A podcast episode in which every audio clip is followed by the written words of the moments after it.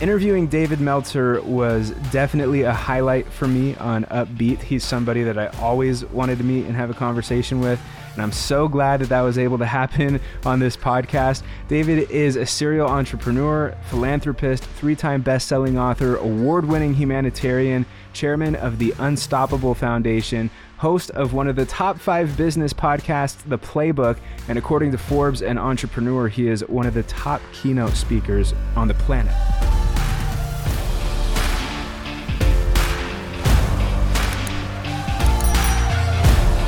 You know, there's a lot of coaches, entrepreneurs, speakers out there that I see online that I follow closely because I want to learn from them, and I'm pursuing that as well. But it's less common for me to find ones that I really relate with and ones that I feel, you know, maybe can understand a little bit more in depth what I've come from, what I've been through. And so for me, what really hooked me, David, was your story and coming from nothing, coming from a single mother, craving money. You know, I have a single mother as well. And so that was something that ultimately got me hooked to you and your content. And that's how I want to start the podcast off. So could you just briefly share with us and with me and the listeners a little bit more about your story and what you came from and where you are now? Yeah, sure. You know, I was blessed to grow up poor. I always say I feel sorry for the rest of you.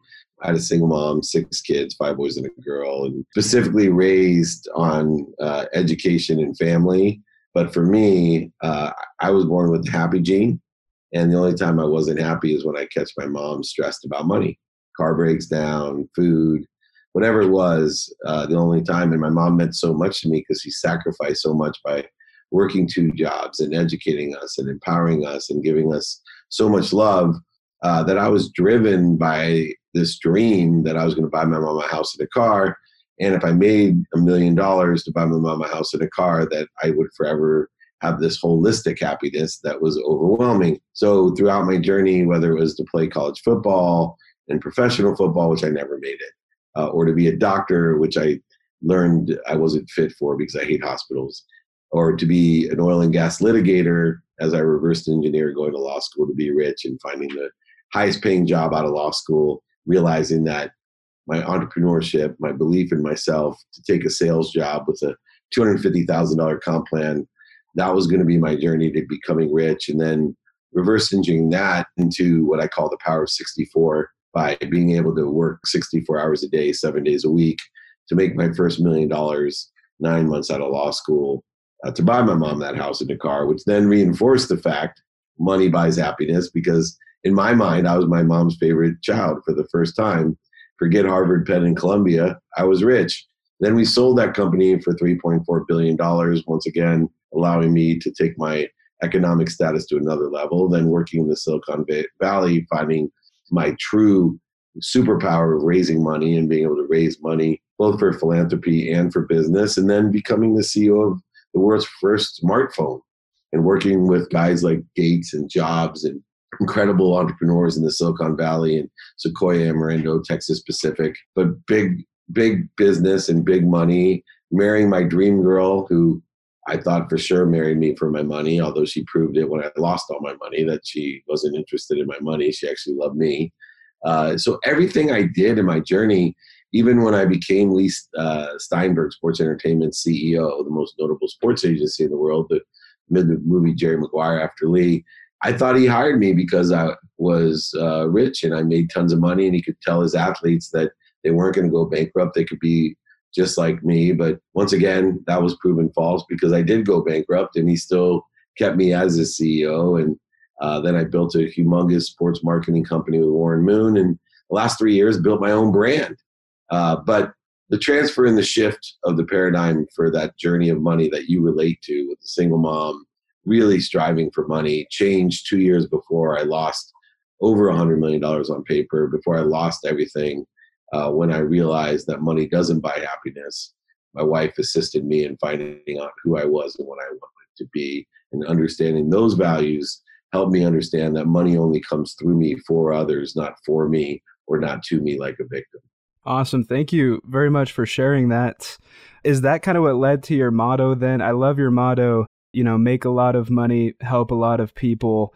and have a lot of fun. Have a lot of fun. Yeah, the most important probably. Yeah, you know, it's funny because I was still kind of stuck in the Dave Meltzer overselling days when I created a mission statement for Sports One Marketing, and my business partner, the Hall of Fame quarterback Warren Moon, who I call QB1 Kenobi, he took my huge mission statement, which was like coalesce the vapors of human existence, or I create a viable and logical conclusion by leveraging relationship capital and situational knowledge to transform business, blah, blah, blah. And he looked at that and he goes, what the heck does this say? And basically we broke it down to, basically I want to make a ton of money, help a ton of people, and have a ton of fun. And that's where it came from. Awesome. So, and I wanted to ask too, how can people double down on, you know, the making a lot of money parts? This is just my situation and the situation of so many of my family members and my friends in their mid-20s, other speakers, beatboxers, podcasters. But we help a lot of people and we have fun and we enjoy what we do and we're out there trying to serve, but we're lacking the money part of it. And it sometimes for a lot, I've seen a lot of my friends kind of bail out of doing that because they struggle to earn money for themselves.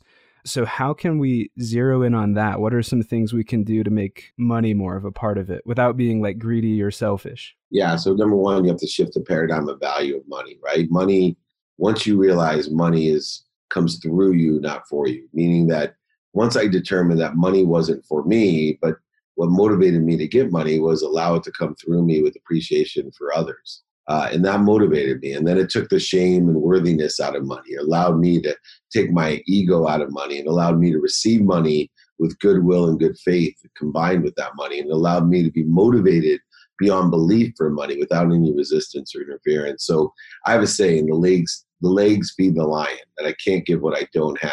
So the stronger my legs are, the more I can eat. The more I can eat, the more I can feed others. And I surround myself with the right people, the right ideas. I surround myself with people that feed me, not bleed me. And so I started looking at things money-wise, taking all the negative energy, the worthiness, the guilt, and all these negative ego-based emotions that created separation, interference from what I wanted. And I started living in the flow of money, knowing that money comes through me for others with great purpose. And I stayed laser focused on being productive, meaning adding value, being accessible, meaning accessible to others to be of service and of help and of value, and also accessing what I want. One of the key components of me making a lot of money was money doesn't buy happiness, but it allows me to shop. And if I shop for the right things, I'll be happy. And if I shop for the wrong things, I won't be. But I had to have money. And so I shifted all this mindset to money without any guilt, without any worthiness issues, without any interference, void, shortages, or obstacles. And I didn't care how I made the money, as long as it had the values that I have, integrity, and love, family, and life, and lessons, and all of those things. But moreover, I am a money-making machine. I love money. Money is the currency of this vibration. It's an object of energy that we put into the flow. The more money I have, the more I can give.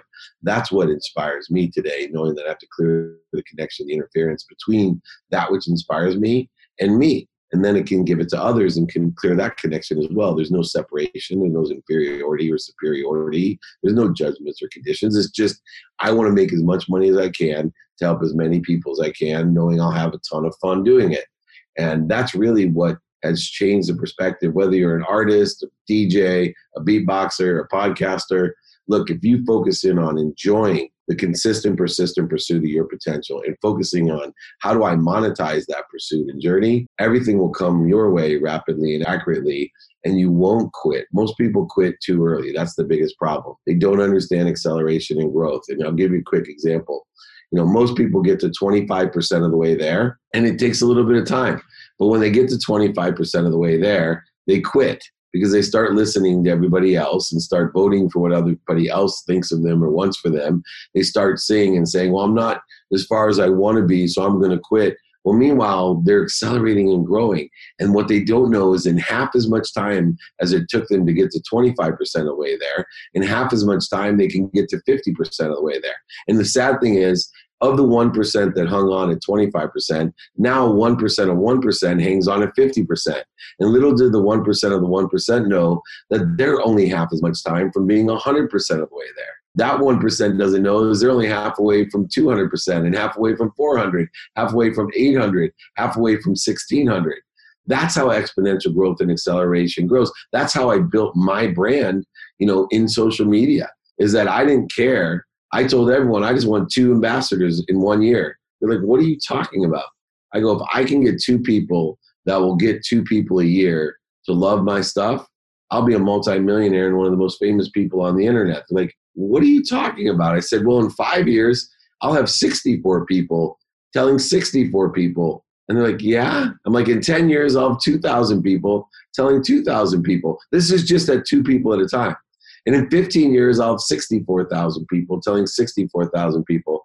And in 20 years, when I'm a young 70-year-old, 2 million people telling 2 million people a year about how great my content is. Luckily, because I detached my emotions from the outcome, luckily, because I focused on this concept of acceleration and growth, here I am 3 years and a couple months away from when I started and met Gary Vee at the Super Bowl 3 years ago, and I'm already far beyond, you know, the 16 people I'm supposed to be at.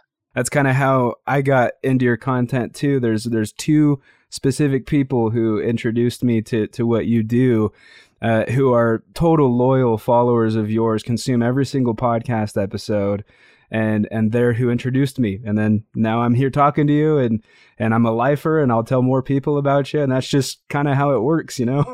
Yeah, well, and I wish more people would have that perspective and have that patience. And I know the younger you are, the more difficult it is to have that patience, whether it's within your career or entrepreneurship or your art or your family and relationships, whatever it is.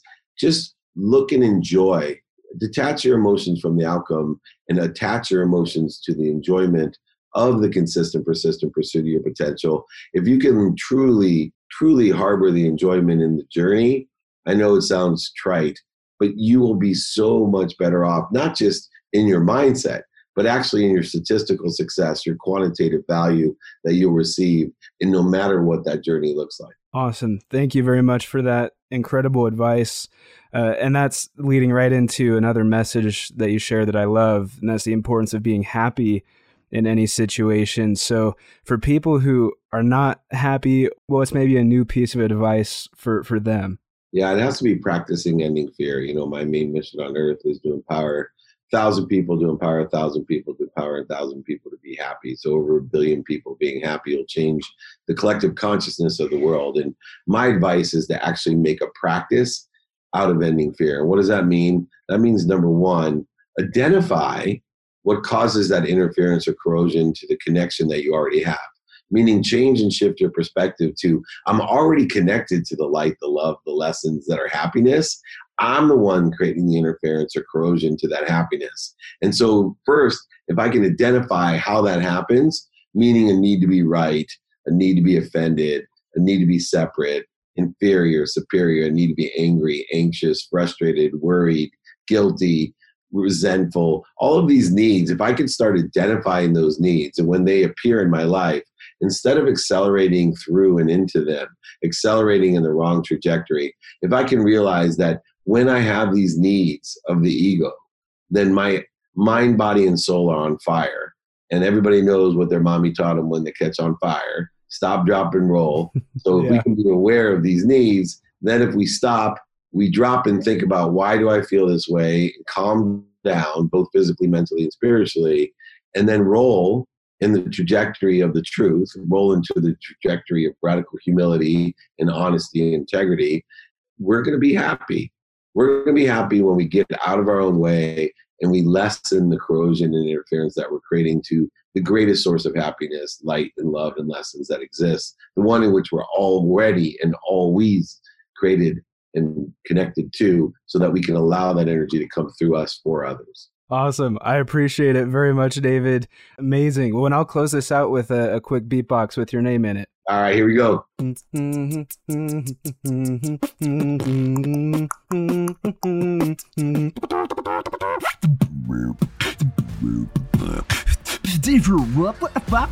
David Meltzer.